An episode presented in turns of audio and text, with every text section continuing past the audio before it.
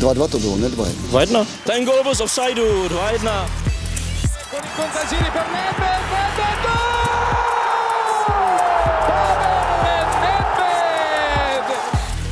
Se nebavím o tom, že to byl fotbal nahoru a dolů. Proč mi dáváte takové otázky? Gol neplatí a je to pokutový kov pro Slavy. Rozhodčí si z nás udělal Fortuna Liga je zpátky se vším úžasným, úsměvným i úděsným, co k českému fotbalu neodmyslitelně patří a bez čeho bychom si neobešli. A jediné ligové kolo stačilo taky k pořádnému výbuchu emocí, který následoval na letné po spartianské porážce 0-2 s Libercem a je tím pádem jasné, co bude leitmotivem dnešního e-sport podcastu, ve kterém to vítám Kubu Dvořáka.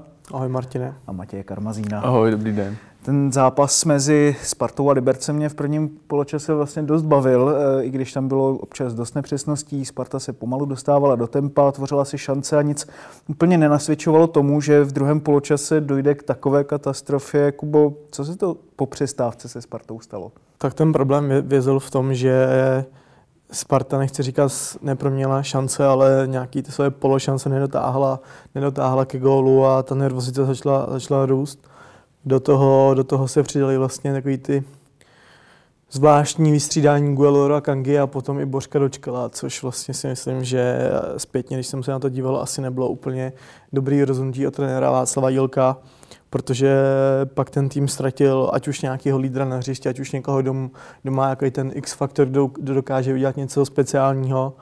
A Liberec toho podle mě dost využil Tomáš Malinský ten dvakrát a dal, dal dva góly a bylo, bylo rozhodnuto. No. A už i po tom prvním gólu si myslím, že silách Spartě nebylo, aby, aby alespoň vyrovnala, to už bylo takový trápení a ten gól nastavení na 2-0 a to byla sladká tečka pro Slovan. Tomáš Marenský si to utkání evidentně dost užil spolu i vlastně s Jakubem Peškem. Těm dvěma libereckým křídlům v podstatě stačilo dát si dvě rychlé kolmé přihrávky. Nejenom tedy jim, ale vlastně i hráčům, kteří byli za nimi. Alexandru Baluce podal velice dobrý výkon.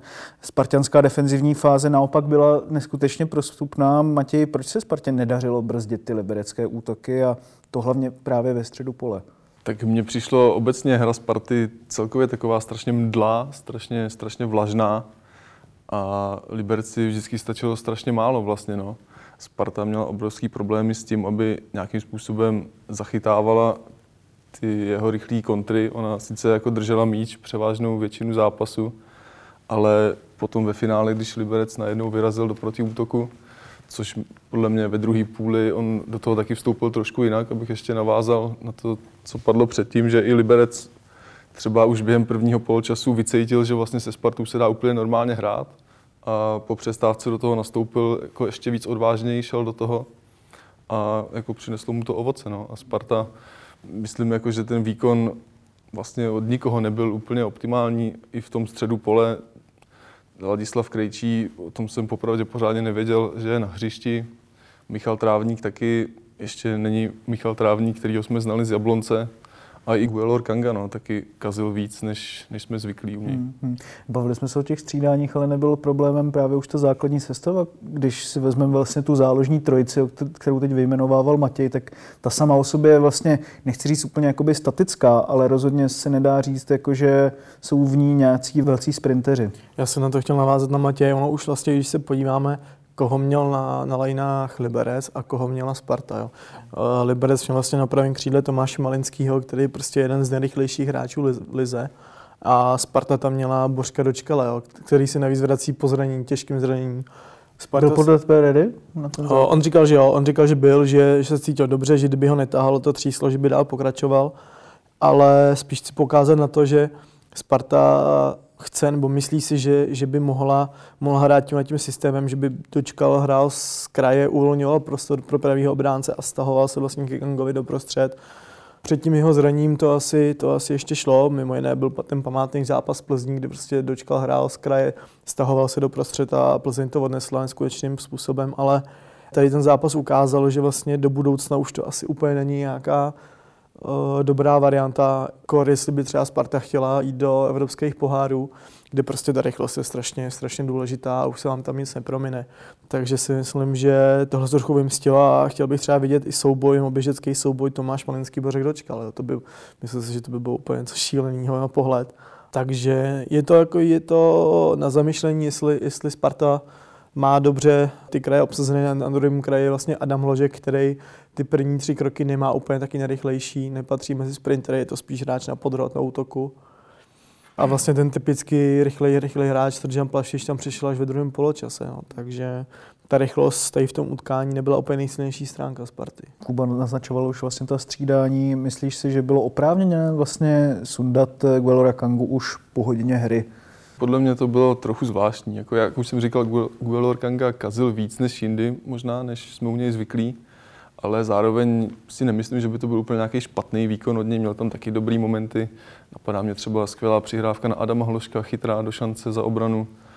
A ono samozřejmě potom z té jeho pozice, kdy se snaží hodně rozdávat balóny, hodně řídit tu hru, tak je potom každá ta chyba vidět o to víc. No. A to střídání mě trochu překvapilo taky. Myslím, že ten Rýlek asi musel tušit, že Bořek dočkal ještě nebude úplně na celý zápas ready.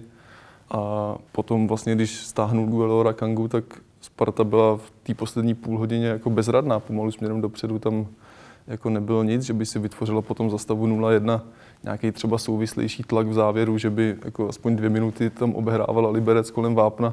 Tam vůbec nic takového nebylo, tam jako bylo pár nějakých náhodných náznaků, když se tam dostal míč, ale jako nějaký nápad tam strašně scházel. No. A trenér Jílek vlastně mluvil o tom, že chtěl dostat Adama Hloška na podhrod, že to byl taky, nebo doprostřed, že to byl jeden z těch důvodů, ale to jako taky úplně asi neberu jako obhajobu. Mně přijde, že tady to přesouvání hráčů na jiné pozice během zápasu je vždycky takový zvláštní, jakože přece když vnímám, že ten hráč může být silný i na jiné pozici, tak ho to mám nasadit rovnou, mám ho na to připravovat už jako během týdne a nějak s ním jako v tomhle ohledu pracovat, no, a ne, že po hodině zápasu čekám, že se jako něco změní k lepšímu, no, to podle mě vychází jako strašně málo kdy tady ty, tady ty tahy. Teď se ale podívejme právě na stoperskou dvojici, která byla před zápasem dost propíraná. Vedle sebe nastoupili tedy dva leváci, David Hansko, David Liška. Jak jim to mezi sebou fungovalo? Byly obavy vlastně, jak to zvládne ten David Hansko na tom pravém stoperovi, ale ve finále, ve finále ten David byl, byl lepší než ten český David. Jo. Eh, myslím si, že v prvních minutách mu trošku dělalo, nechci říct problémy, ale bylo znát, že si ten míč prostě musel štělovat na tu levačku, že si úplně nevěřil, bouchnul to pravou. Na druhou stranu vyvaroval se kiksů, nepropad nikde, zastavil tam vlastně jednu gólovou, podle mě gólovou akci. Takže myslím si, že ten Hansko to zvládl dobře. Na druhou stranu David Liška podal, když neberu ten zkrat v Plzni, jeden z nejhorších asi výkonů v dresu Sparty. Namotal se vlastně k obou gólům. Vlastně toho prvního nepochopil ten jeho po, po vyskočení, ten zákrok vlastně, čím, čím, tím chtěl docílit. Uh, dru... Kajovský takový. Jako... Bylo to zvláštní, no, strašně, strašný. A u toho druhého vlastně si tam nachomítnuli více Spartanů, ale taky tam byl ten David vlastně, ne, nezakročili tam ani, ani jeden z těch hráčů proti tomu breaku, takže bylo to nečekaný, protože jestli, jestli jsem si myslel, že by někdo mohl uh, tady v tom zápase chybovat, tak to byl ten David Hansko a, a že se to otočilo, mě docela dost překvapilo. Na druhou stranu koukal jsem se na, na Instat, na, na jaký, jaký měli ty, ty hráči čísla. Uh, Hansko, Hansko suverénně jedním z nejlepších jakoby v obraně, možná i Spartanů, co se týče nějakých úspěchů v soubojů, přihrávek a, a tak dále. Ale ani ten David Liška neměl, neměl špatný čísla, což mě třeba osobně překvapilo. Měl docela slušný, nebo nebyli podprůměrní, ale prostě kdo na to koukal na stadionu do, nebo v televizi a viděl ty dva góly, tak si prostě řekne, že to není možné. Trochu mi z toho zápasu vlastně celkově přišlo, jako kdyby až moc zodpovědnosti bylo dáno na ně, tím spíš, že potom vlastně v těch posledních 20 minutách tím, že odešli kreativní záložníci, neměli komu dát míč a veškerá určitá jako kreativní výstavba byla na nich a nebylo komu přihrát vlastně potom v těch finálních fázích Tam, zápasu. Tam je, tam je problém s tím, že musí být, musí být taky odvaha, odvaha přihrát. A když jsem se koukal na ten Insta, tak David Liška víceméně posílal ty přihrávky do strany. Ať už to byl doprava na Davida Hanska nebo doleva na Martina Frýdka. U toho Davida Hanska byl rozdíl v tom, že se nebál, že se nebál prostě ten kol, tu kolmou přihrávku dát, ať už Michalovi Trávníkovi, Kangovi nebo, nebo někomu jinému. Je otázka, jaká byla nabídka. Souhlasím, že by mohla být asi lepší. Jeden z mála, kdo, kdo vypomáhal těm stoperům, tak je Michal Trávník. Ladislav Krejčí se do, dost k ním stahoval, ale taky to není úplně hráč, nebo mohl by být, ale není, který si od ní vezme balon, vyveze ho, udělá jednoho, dva hráče, přidá ho dál, jako jsme to třeba byli zvyklí u Tomáše Součka ve Slávě, který fakt jako pomáhal ať už brankáři nebo stoperům s tou rozehrávkou, tak tady to prostě chybělo. No. A, a zase jsme u toho, že Bořek dočkal, byl pro mě prostě utopený na, na křídle a, a asi by byl důležitější v tom prostředku, protože je to hráč, který se nebojí hrát, který si pro ten balon uh, se běhne nebo křikne si pro něj, takže mají na čem pracovat. No. To určitě mají, ale každopádně na čem pracovat mají spoustu dalších českých týmů. Bylo vidět vlastně na všech z té, z té top osmičky, možná kromě českých Budějovic, že ještě nejsou úplně v ideální fazóně. Bylo to jenom vlastně tím, Mati, když si porovnal ty výkony ostatních týmů, že u té Sparty to vlastně bylo tak nějak nejkřiklavější, že asi ještě není na takovým třeba i fyzickým levelu, že ještě pořád je tam znát ta jako složitá fyzická příprava ze zimy, nebo tím se to asi úplně nedá uh, obhajovat? To bych možná úplně neřekl asi, že by to bylo jako fyzickou náročnou přípravou. Ono, ten první zápas po zimní přípravě je samozřejmě vždycky trochu specifické, jako nikdo neví, jak to vlastně bude vypadat ta příprava je něco jiného. Zápasy přátelský nejsou prostě ostrý zápasy. A Sparta podle mě hrála hodně podobně jako na podzim vlastně. Ono, ta její hra se jako nějakým způsobem nevyvinula, no, ale nevím, jestli to svádět jako na náročnou zimní přípravu, jestli to jako spíš není to, že se to nikam neposunulo, jako obecně, no. Právě na to se ptám, eh, když si srovnáš Spartu tedy třeba v posledním podzimě, no, to je takový docela špatný zrovna příklad na baníku, ale řekněme ten předchozí zápas s Mladou Boleslaví, který Sparta vyhrála 5-2, byly tam vidět velice dobré náznaky toho, co by třeba mohlo přijít na jaře. A teď si to vlastně srovnáš s tím výkonem, který eh, letenští podali proti Liberci. Spartané tam chtěli dodat eh, určitou agresivitu při hře bez míče, větší nabídku, větší rychlost. Dařilo se jim to aspoň do nějaké míry? Jako viděl jsi tam nějaké náznaky tady toho? Směrem dopředu, tam, tam si myslím, že to zůstává, že po té ztrátě balónu ty hráči jsou hladoví a jdou, jdou, si, jdou si pro ně. Ať se to týká nějakých těch ofenzivních hráčů, co, co mi ještě přijde jako jeden z největších problémů, je ta agresivita a nasazení při těch obraných akcích. Tam prostě ať už nebudou jenom ty góly, ale i u, u ostatních akcí, tam prostě mi přijde, že ty hráči se bojí udělat nějaký zprostší nebo faul nebo zákrok, čím by jako, ať už toho soupeře zastavili nebo prostě zjednali si respekt. Nevidím pravidelní tam... diváci Martina Frýdka můžou třeba v něčem jako oponovat. Jo, Martin, Martin se toho nebojí, ale, ale taky jako to už jsou zase zákroky, kterými přijde, že nic neřeší, ale tam je potřeba třeba při tom gólu jako zastavit ho na té na půlce toho hráče, aby, aby neběžel dál. Nebo... Něco podobného jako třeba Michal Friedrich včera předvedl vlastně v zápase s Bohemkou, kdy tam utíkal po straně, kdo si a on za to dostal žlutou kartu, tak asi takovýhle faul máš na mysli. No. Třeba v Plzni, když, když dám příklad, tak to skvěle zvládá pozičně si vyhrát David Limberský, to je prostě uh, a těmu, kolik mu je, tak uh, pamatuju si, že, že prostě on, i když může ten jeho tým nebo on může hrát špatně, tak prostě nenechá tomu soupeři ani metr, nenechá, mu, nenechá ho to prostě odehrát v klidu, ať ho to prostě bolí, to samý kluci ve Slávě, ať už je to Honza Bořil, Vláďa Coufal, to jsou prostě buldoci, kteří, kteří se kousnou a ať to bolí, co to bolí. Jo. Takže, a tohle já ve Spartě nevidím, tohle tam jsou prostě ano, mladí kluci, uh, někteří se třeba ještě učí, musí se obouchat, ale nepůjde to, nepůjde to takhle věčně. Musí, musí taky trošku do sebe dostat tu drzost a, a nebát se v té lize. Čím si každopádně vysvětluje, že se Sparta nebyla schopna vlastně přes tu přípravu zlepšit asi na ten level, který by chtěla hrát? To je otázka. Takhle, ten, kdo koukal na ty přípravné zápasy ve Španělsku v té Marbele, tak věděl, že, že ten tým není v pohodě, že Ač trenér třeba na té tiskové konferenci po soustřední říkal, že teď to přijde, že herně budou úspěšní i výsledkově a, a že ta příprava, že tam nějaký dílčí cíle se plnily, tak uh, málo kdo tomu mohl věřit, nebo fakt jenom nějaký naivní člověk jako věřil, že Sparta v sobotu porazí Liberec 5-0 a pofrčí za druhým místem. To podle mě ne, ale proč to tak je, nedokážu to vysvětlit. Možná, možná že není v, v silách Václava Jelka, aby aby to udělal, aby, aby Spartu někam posunul, aby se, aby se s ní zlepšil. Uh, na druhou stranu v Olomouci mu trval rok, než, než vlastně začala hrát fotbal podle jeho, podle jeho představ a aby se nějak prezentovala na úrovni. Na druhou stranu prostě tady je ve Spartě, už, už měl druhou přípravu, pracuje s mužstvem strašně, strašně dlouho a nedovedu si představit, že by, že by s ním měli kluby fanoušci prostě další půl rok trpělivost a, a čekali, kdy to zlepšení konečně přijde. Pojďme právě k osobě trenéra Václava Jilka. Na něho v podstatě v závěru zápasu pokřikovali celé tribuny letenské Jílek ven. Sám Václav Jílek po zápase zmiňoval, že, cituji, pokud má trenér motivovat hráče, je to začátek problému. Hráči musí mít vnitřní motivaci, ukázat svůj stoprocentní výkon, odevzdat to, co v nich je a klidně i něco navíc, jít na hranu možností. To není otázka motivace, je to o typologii a charakteru.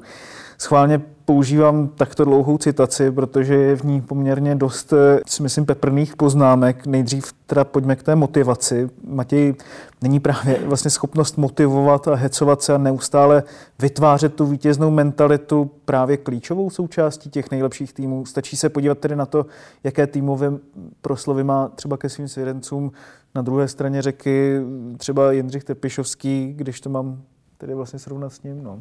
No já myslím, že jsi vlastně trošku odpověděl už sám. Tak byla to docela dlouhá ale... otázka, omlouvám se za ně. ale jako já s tím určitě souhlasím. No. Mě tenhle výrok trenéra Jílka docela překvapil.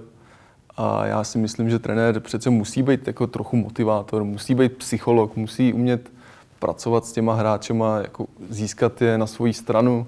Přece když trenér dokáže to, že hráči se jdou na to hřiště rvát i za něj, jdou za něj bojovat, tak to je úplně to nejlepší, co jako se může stát. Právě ten příklad trenéra Trpišovského je podle mě v tomhle docela trefný. A ten výrok trenéra Jirka mi přijde jako trochu alibistický, no, jako by to chtěl vlastně všechno hodit jenom na hráče. Není to trošku už jakoby i bezradnost, že si třeba neví rady s tím, jak ty hráče namotivovat? Tam je spíš problém v tom, že ve Václavu Jílkovi tohle není. Tohle to hecířství, a aby prostě vyburcoval tu kabinu, aby z ní vymačkal to maximum, jako to umí právě ten Jindřich Trpišovský. Myslím si, že eh, v Česku tím byl třeba pověstný František Straka, který třeba ne, opravdu ty hráči za ním šli, tu kabinu měl zmáknutou. Václav Jílek je prostě eh, pragmatik, který, který se na fotbal kouká, takže on těm hráčům přidá svoji myšlenku, nastíní jim svoji taktiku a doufá nebo věří, že vlastně oni to pochopí a na hřišti předvedou. To, co se jako děje před tím, před tím zápasem, nějaká motivační složka, do toho on se moc už nepouští. Myslím si, že vlastně to není ani jeho silná stránka. Není to i o tom trošku jako soukolí, že třeba vidíme, co se stalo v Bayernu před nějakým rokem nebo dvěma, že vlastně vedení dosadilo trenérovi nějaký vlastně ideální i třeba realizační tým, dosadilo mu tam vlastně asistenty, kteří jsou schopní právě něčeho podobného, jako já nevím, Zdeněk Houštecký ve Slávi a, a vlastně jeho kolegové další. Pořád je to práce s lidmi, je to sice fotbal, ale vy jako hráč potřebujete mít trenéra, který vás bude bavit, který, za kterým půjdete, pro kterého se rozkrájíte na hřišti a když to prostě ten vztah mezi vámi bude chladný, když nebo je tam nějaký vazby, že byste byl, nechci říct rád v té kabině toho hráče, či asi jsou, jako tam nejsou nějaký problémy, ale ten vztah je určitě jiný, než třeba, maj, než třeba mají hráči ve Slávi s Trpišovským. A na druhou stranu, ty jsi, ty jsi říkal, Slávě má pana Ušteckého, má pana Řeháka, ve Spartě tyhle typy, tyhle hecíři tam, tam chybějí, strašně moc tam chybějí podle mě. A další, další věc je, aby jsme vlastně to neházeli na trenéra, tak jsou hráči. Jo. Tam trenér vlastně říkal, že Bořek dočkal si vzal slovo, ale to není jen o, o Bořkovi dočkalovi, těch hráčů musí být víc. A teď je otázka, jestli tyhle typy tam, tyhle typy tam jsou. Na to narážel vlastně Václav Vílek taky, tedy, když ty to je o typologii a charakteru hráčů, že to je, jak tohle to vlastně chápat? Nepřikládá si trenér Jílek trochu olej do ohně, nenaráží taky vlastně na to, jací hráči byli do toho jeho kádru vybráni? Což ale teda k tomu si vlastně tak nějak dopomohl i sám, asi dá se říct. Já si myslím, že když, když jsem třeba sledoval eh, PR obsah Spartěně ze soustředění, tak se tam jevily, jevily typy, kteří vypadali, že nejsou plachý typy. Když se podívám Ladislav Krejčí, ten vlastně od, od té doby, co přišel do Spartek, ohromně ohromně narost, nebojí se vlastně to takový ten šéf kabiny, ale takový showman kabiny, který to tam tmelí. Ale v sobotu, v sobotu proti Liberci, já jsem jako, jak to říkal Matěj, vůbec jako nevěděl, jestli ten Ladislav Krytí na hřišti vůbec je. Prostě nevýrazný, od něj zrovna bych třeba očekával, že tam prostě předvede nějaký zákrok, kterým se, kterým ten tým nabudí, kterým ten tým probere, nebo nebojí se za někoho zařovat. Jestli to je tím prostě, že, že i jemu se nedařilo, tak prostě ne, nemá, nemá sebevědomí na to, aby, aby něco takového udělal. Ale to se vím, že říct o tom Bořkovi dočkalo, i když jakoby jemu se nedaří, vrací se po těžkém zranění, ta příprava pro něj asi taky nebyla úplně jednoduchá, tak těžko, těžko tam pak bude něco řídit, když sám má prostě starosti se sebou. Když to vlastně vidíš takhle jako z dálky, vidíš tam nějaké třeba potenciální lídry pro Spartu, vlastně kromě tedy Bořka dočkala, o kterém se právě tady tohle to jako napovídalo hodně.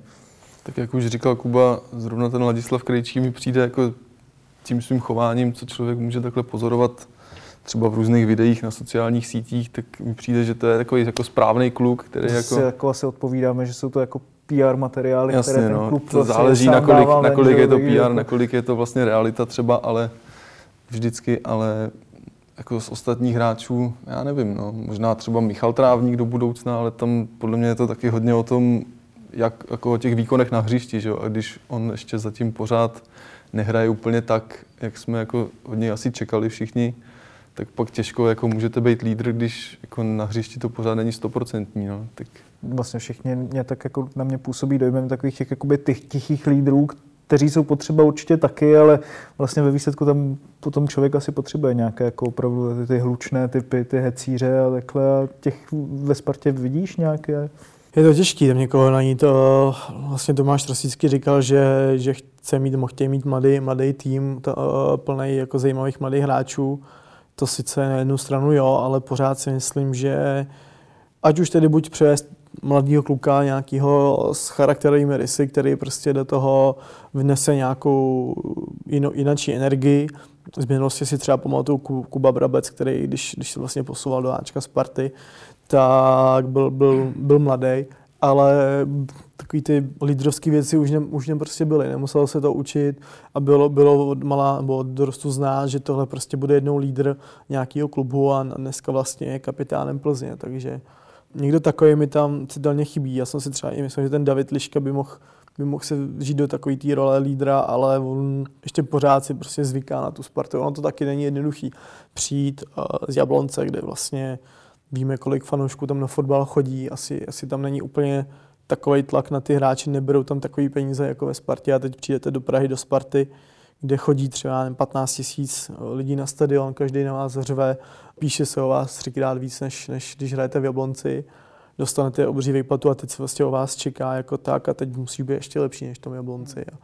A to pak máte víc práce sám se sebou, než abyste ještě myslel na to, že kromě dobrého výkonu musíte nějak fungovat v kabině jako lídr. Když se dostaneme právě k tomu křiku závěrečnému Jílek ven, který spustili letenské tribuny, Myslíš si, že to je zasloužený vlastně hnedka jako po prvním jarním zápase, aby se spustila taková reakce? Zasloužené, no. Ono, fanoušci Sparty jsou v tomhle podle mě trochu svérázní. Já si pamatuju, že na Andreu Stramačanyho negativně křičeli asi v 80. minutě jeho druhého zápasu ve Spartě vůbec. A obecně si nemyslím, že jako... No tam zase otázka, cesta... jestli to bylo zasloužený nebo no, To už nikdy nezjistíme právě, no, protože i to samozřejmě potom ovlivnilo tu další situaci třeba. No. Ale obecně si nemyslím, že cesta ven ze spartianských problémů vede jako odvoláním trenéra. To už tady bylo tolikrát v posledních letech, Sparta se v tom motá pořád dokola. Kor teď prostě po jednom zápase po přípravě. Pavel Hapal v sezóně 18-19 skončil tuším po dvou zápasech nové sezóny. Místo něj přišel Zdeněk Šťastný a za necelý rok taky předčasně skončil. Předtím to byl i David Holoubek třeba, který taky snad skončil po čtyřech jarních zápasech, po pěti. Čím to je podle tebe vlastně, Kubo, že se mi zdá, že snad přes každou přípravu Sparty, kdy tam nepřijde někdo nový, tak bublá papiňák, který vlastně vybuchne jako s prvním nebo druhým zápasem. Já si myslím, že tady, tady to už je spojený vlastně od začátku sezóny, od toho příchodu Václava Jilka, protože ty fanoušci konečně cítili, že přichází trenér, který má v Česku nějaký renomé, který tu Spartu může někam posunout, může ji změnit, může ji uh, zlepšit výrazně. A dali mu čas, dali mu na podzim vlastně byly na Spartě slušné návštěvy, fanoušci jezdili i na vinkovní utkání. A když to prostě skřípalo, byly tam šílené výsledky. Vlastně trenér začal prohrou se Slováckem a, a tak dále. Tak prostě furt za, ním, furt za ním stáli, věřili mu. Navíc vlastně tam byla tak krátká příprava v létě, takže oni si říkali, že v zimě bude dlouhá, že na to bude dost času a že vlastně t- t- konečně se to jako rozjede naplno. No a teď vlastně přišla zima a Sparta měla po podzimu problémy, jaký měla, ať už to bylo posílení na kraji, posílení na stoperský dvojici a tak dále. A vlastně ani jedno, ani jedno se v zimě nestalo. A ne, nepřišel stoper, na kraji hraje Bořek dočkal. Do toho ta špatná příprava tak už ty fanoušci jsou prostě takový zlomený a nebojím si říct, že už i zoufalí prostě po těch všech letech útrap a, a říkají si to snad jako, to snad není možný, jako co, co, jako, co chcem vlastně dělat tady s tím. No a přijde, přijde první zápas s Libercem a Sparta doma prohraje 0-2, tak upřímně já jsem se, já jsem se jim nedivil, když to, když, to, když to začali řvát, tak jsem je i chápal a říkal jsem si jako, jo, jako mají, mají na to právo a nedivím, nedivím se tomu. Na druhou stranu nejsem úplně zastáncem toho, aby se po prvním, po druhém kole vyhodil trenér, který mu se dala tříletá smlouva a na začátku se řeklo, že, že se mu věří, že dostane prostě adekvátní prostor a že je to prostě ten, na který ho sázíme. Sparta je právě v takové hodně jako delikátní situaci, teda tím pádem asi hodit vidle do toho, kdy dva měsíce něco připravujete a nějakým způsobem se chystáte na tu sezónu, kdy se vlastně dalo v podstatě zakročit už během této doby a třeba přijít s nějakým jiným jménem, tak asi to by bylo hodně složité teď tohle to všechno popřít. Každopádně, jak teď eh, ta fanouškovská nespokojenost se podle tebe odráží i trošku na, řekněme, uvažování vedení, jakou pozici vlastně má teď eh, Václav Jílek ve Spartě? Tam si myslím, že je důležitá jedna věc a to jestli to vedení, nebo dejme tomu Tomáš Trosický stále věří, že Václav Jílek má tomu týmu ještě co dát. Ačkoliv mu dali tak dlouho tou smlouvu, tak jestli stále, stále věří, že, že to je ten pravý a během té vlastně dosavadní spolupráce si jako nabili dojmu, že jo, to jednou to bude fungovat, nebo jestli už na něm zlomili hůl. Myslím si, že ať už tou přípravou nebo na podzim některými kroky a teď to, tou porážkou s Libercem si to, si to Václav Jílek u Tomáše Rosického trošku, trošku rozházel. Myslím si, že ta, ta důvěra není stoprocentní, to možná nebyla ani po podzimu. A následující zápasy asi ukážou, nakolik vlastně ta, ta důvěra je pevná. Dovedeš si představit, že vlastně ještě Václav Vílek dokáže zvrátit tady tuhle tu situaci a že se Spartou bude jako opravdu úspěšný? Jako dovedu, ale myslím, že to bude mít strašně těžký, no, protože už se teď proti němu vlastně otočili fanoušci, což ve Spartě je vždycky takový strašně důležitý faktor, mít jako za sebou tu podporu z hlediště a teď už to bude jako mít strašně obtížný tomhle, no. Protože až se bude jako prohrávat příště, tak už se zase hned začne řvát týlek ven, už zase bude ta atmosféra negativní o to víc, že jo. A bude to přešlo to... z bojujte za Spartu do té druhé fáze, jako, takže...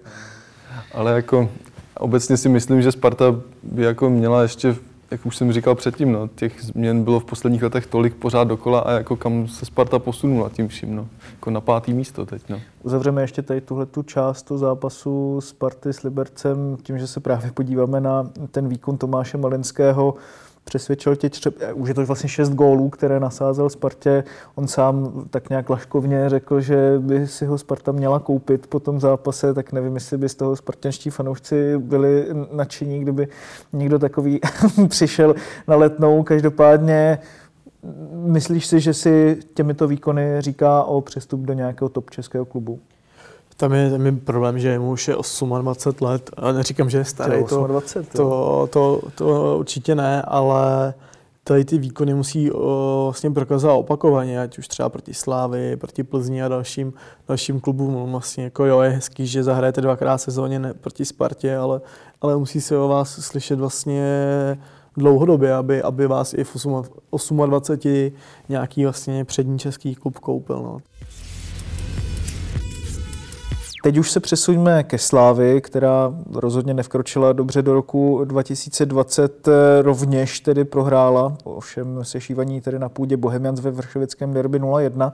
Skončila tak letošní, nebo vlastně tato sezónní neporazitelnost Slávě. Matěj, je tahle porážka určitým způsobem alarmující, anebo se slávističtí fanoušci nemusí bát a šlo jenom o takový blikanec. Zase spartanský termín.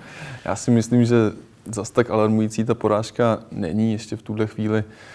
Ten zápas na Bohemce byl hodně náročný i vzhledem k terénu, jaký tam byl, hodně těžký. A Slávia v zimě prošla už těmi stokrát zmíněnými změnami. Odešla svatá trojice, o které mluvil Jaroslav Tvrdík na tiskové konferenci.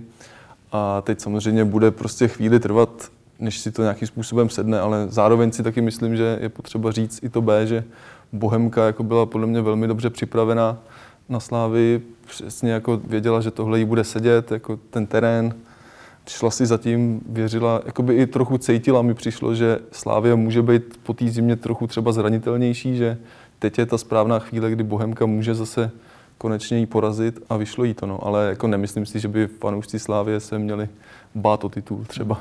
Viděl jsi třeba na hřišti Kubo takovou, když to přeženu v úzovkách, poloviční slávy oproti tomu, jakou jsme ji znali vlastně z loňského roku? Poloviční to je asi, asi silný slovo, ale ale to, to nasazení a takový to válečnictví nebylo v jejich podání takový, na který asi byli zvyklí nebo který, který dříve podávali. Myslím si, že i vlastně Bohemka je porazila tady těma s tou slavistickou hlavní zbraní, tím nasazením a jít si za, za, svým, za svým cílem a za každou cenu to prostě urvat. To mi tam trošku chybělo. No. Co ve slavistické hře podle tebe nefungovalo, Matěj? No, možná by bylo jednodušší říct, co fungovalo, ale ono zároveň je prostě obtížné to takhle hodnotit po jednom zápase nebo vyvádět z toho nějaký závěry, protože opravdu ten zápas, o čemž mluvili i hráči nebo trenér Trpišovský, byl hodně o soubojích, byla to prostě spíš válka než fotbal.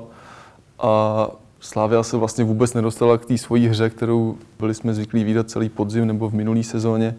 Tohle bylo vlastně úplně, úplně jako jiná Slávie, jiný, jiný výkon, bych řekl, no, ale třeba možná až trochu překvapivě nefungovala úplně obrana, mi přišlo, že tam bylo až moc takových jako zmatků, nedorazů. Michal Friedrich podle mě nepodal zase úplně jako ideální výkon a myslím, že třeba pro něj to bude těžký teď se udržet v té sestavě, vzhledem k tomu, že Slávia v zimě vlastně přivedla Mohameda Tyžanyho a Davida Zimu. Navíc Laco Takáč se brzo uzdraví, to je další varianta. A myslím, že teď za týden proti Opavě třeba trenér Trpišovský tam klidně může místo Michala Friedricha zkusit jednu z těch dvou zimních posil a on už to bude mít teď těžké. No. Kubo čeká, že vlastně po konci těch slavistických absencí, až se tedy vlastně vrátí do sestavy Laco Takáč, až poprvé nastoupí Oscar, že uvidíme o dost jiný tým, než se prezentoval teď vlastně v Dělíčku. Asi bychom, asi bychom měli, ale na druhou stranu vlastně ty kluci jsou tam, nebo někteří jsou tam noví v té slávě a, a to sehrání nebo to vyladění do top formy není prostě za týden. Taky to bude nějakou dobu trvat, klidně to celý jaro. Oni vlastně i Slávia se tím netají tím, že že na jaře se chce vlastně, Jaroslav Tvrdík o tom mluvil, že se chce prostě sehrát a že jaro je pro ně vlastně příprava na podzim nebo na už na, vlastně na tu na ty evropské poháry v létě a na podzim následně v lize či třeba v pohárech, takže já bych z té prohry nedělal nějakou, nějakou tragédii. Je to, je to varování, nebo že prostě, že některý hráči, Michal Friedrich, když už jsme u toho, asi už úplně tomu týmu nemají co dát. A, a Slávia by se s ním měla asi rozloučit v létě a, a vzít si z toho ponaučení a od dalšího, zá, pořád ten náskok je obrovský a luxusní a, a od dalšího zápasu prostě jít znovu a ukázat, že prostě Slávě je jako oprávněně nejlepším týmem v Česku teď. Trenér Jindřich Trpišovský na tiskovce po zápase pro mě trošku překvapivě chválil Lukáše Provoda, který dostal šanci ve středu hřiště. Jaký jsi měl dojem z jeho výkonu a jak dokázal nahradit, když to jako zase řeknu jako trošku hodně nadneseně Tomáše Součka? Tak Lukáš Provod to měl strašně těžký, on jako se snažil, přišlo mi, že podstoupil strašně moc soubojů, byl hodně pokopaný, ale trochu mě taky překvapilo to hodnocení trenéra Trpišovského, taky třeba to mohla být určitá jako psychologická hra, jako aby ten Lukáš Provod se cítil dobře, tak ho pochválím na tiskovce. On o něm doslova řekl, že byl jedním ze tří nejlepších hráčů vlastně slavistických na hřišti. Mourinhovský trošku hodnocení. jako to mě trochu, taky trochu překvapilo, ale samozřejmě jako prostě Lukáš Provod není Tomáš Souček, no to jako víme a ta absence Tomáše Součka bude prostě pro Slávy citelná to už se taky několikrát zmiňoval i trenér Trpišovský, že on vlastně jako nahradit nejde, že to je tak atypický hráč, který obsáhl prostě tolik úkolů, tolik prostoru, tolik toho jako zvládal vlastně v tom zápase vždycky, že... Konec konců jeho začátky vlastně nebyly úplně eh, jednoduché, že? Jasně, no. Ale myslím, že to bude chtít prostě čas, no, než, než Slávia ho ani nahradí. Ona spíš musí si zvyknout začít hrát trochu jinak, jako vlastně, no. Ve chvíli, kdy tedy do Slávě aspoň teda podle mého názoru přišel špičkový útočník, tak už zase nefunguje ten tým za ním. Měli jste vlastně z výkonu Petra musí taky ten pocit, že konečně on je takovým tím forwardem, hroťákem číslo jedna, který do teďka vlastně Slávy chyběl. Asi jo, ale na druhou stranu měl tam vlastně jednu velkou obrovskou tutovku, kterou jako útočník ve Slávě musí proměňovat. Otázka, jestli to mohl trefit líp. Vlastně šlo to do tyče, ale nechci kritizovat Petra Musu, ale útočník, ať už je to v Plzni, ve Spartě, ve Slávě, si myslím, že musí využít každou, každou příležitost, která se mu naskytne a, a to z něj vlastně dělá. Jsi trošku zmlsaný tím Benzemou, si myslím. Jako... Ne, ne, ne, pořád vlastně i, i ve Spartě nikdo takový není. Já pamatuju časy Davida Lafaty, který prostě stají z těch pozic, střílel mraky gólů a, a proto jich má tolik, kolik jich má vlastně v tom té tabulce. Ale je mladý, Petr Musa je mladý, talentovaný, je v reprezentaci vlastně Chorvatska do 21 let, takže si myslím, že jeho, jeho čas ještě určitě přijde. A ono je taky těžký hodnotit vlastně, jak zapadl do, do hry Slávě nebo do nějakého systému, když on tam ten systém vlastně včera úplně nebyl vidět, když to pojetí bylo jiný než vlastně celý podzim.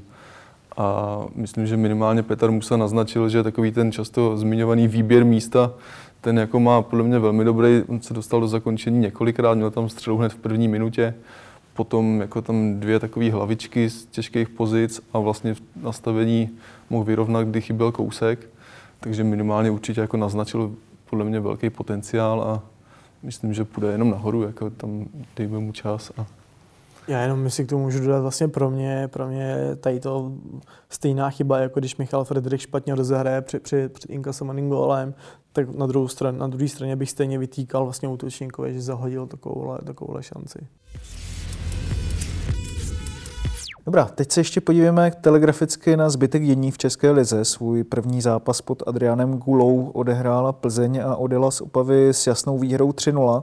Byla už na Viktorce Matěji vidět ta proměna, kterou jednoznačně Plzeň prokazovala v přípravě? No já se přiznám, že jsem viděl jenom první poločas a potom jsem už musel vyrazit do Dělíčku. Tak to si zrovna a... viděl asi ten Potom jsem si pustil ještě sestřih teda, ale jako v první půli pro mě, pro mě znát nebyla. No. Myslím, že to utkání bylo hodně vyrovnaný a jako Opava vlastně nebyla ani horším týmem než, než Plzeň, bych řekl. Ke gólům měli oba týmy podobně blízko. A Plzeň si pak pomohla ve druhé půli hlavičkama Žána Davida Bogela, který ukázal, že pokud bude zdravý a ve 100% kondici, tak podle mě může být pro ní velmi platný. A obecně je podle mě strašně důležitý, že Plzeň zvládla takhle ten první zápas té jako nové éry v uvozovkách, což ji teď může uklidnit. Ona má teď docela jako dobrý los, příštím kole hraje doma s příbramí, jsem koukal, což by jako taky měla zvládnout a může se vlastně takhle nastartovat hned od začátku a jako rozjet se za tím druhým místem. No. Parádní start eh, do jara měl taky Baník, který na těžké půdě Slovácka zvítězil 1-0. Každopádně asi nejlépe ze všech eh, českých týmů z top osmičky eh, vlétly do jara České Budějovice, které smetly Mladou Boleslav už v prvním poločase třemi góly, nakonec tedy vyhráli 3-0.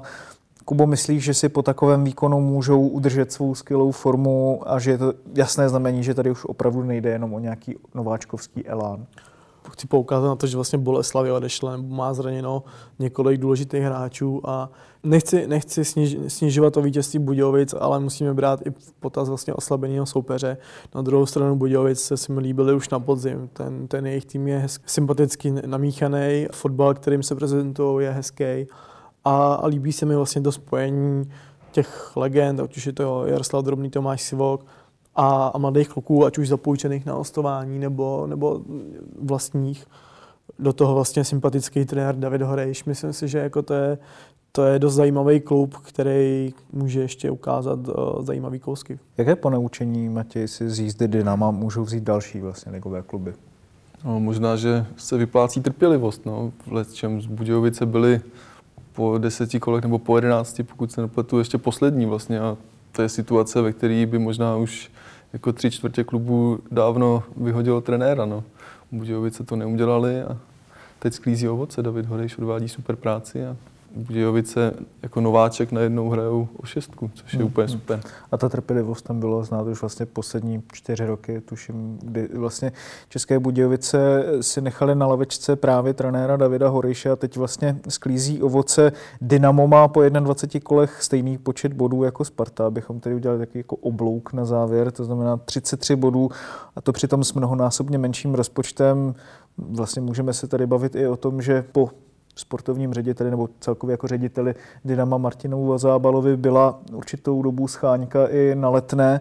Vypovídá to vlastně víc o parádní práci jeho a celého vlastně vedení a realizačního týmu v Budějovicích nebo o třeba špatné práci na letné? V Budějovicích odvádí vlastně Martin Zábal skvělou práci, ať už jenom tím, že, že se jim podařilo v zimě udržet vlastně Ivana Šranze, který, který, o kterýho projevil zájem Jablonec, což je větší klub než Budějovice, je v tabulce výš.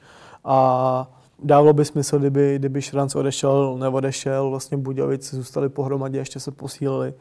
Takže to už je prostě o něčem svědčí o té manažerské práci Martina Zábala tam. A co se týká druhé části otázky, no tak s tím, s tím rozpočtem a s tím kádrem, který, který Sparta v současné chvíli má, tak je to aktuální postavení v tabulce úplně tristní a myslím si, že to trošku dehonestuje tu, tu slavnou značku. Dobrá, tak moc krát děkuji vám kluci, že jste si udělali čas na dnešní Sport Podcast. Děkujeme i vám, divákům a posluchačům, že jste nás doposlouchali až do konce a vězte, že všechny díly eSport Podcastu najdete na stránce eSport.cz lomeno podcasty, stejně jako ve všech podcastových aplikacích, které používáte a kde nás eh, můžete odebírat i nadále, tak jako taky na YouTubeovém kanále Deníku Sport. Mějte se moc pěkně. 2-2 to bylo, ne 2 2-1. Ten gol byl z offsideu, 2-1. Con il contagiri per Nedved, Nedved, gol! Pavel Nedved! Se nebavíme o tom, že to byl fotbal nahoru a dolů. Proč mi dáváte takové otázky? Gole platí a je to pokutový kov pro Slavy. Rozhodčí si z nás udělal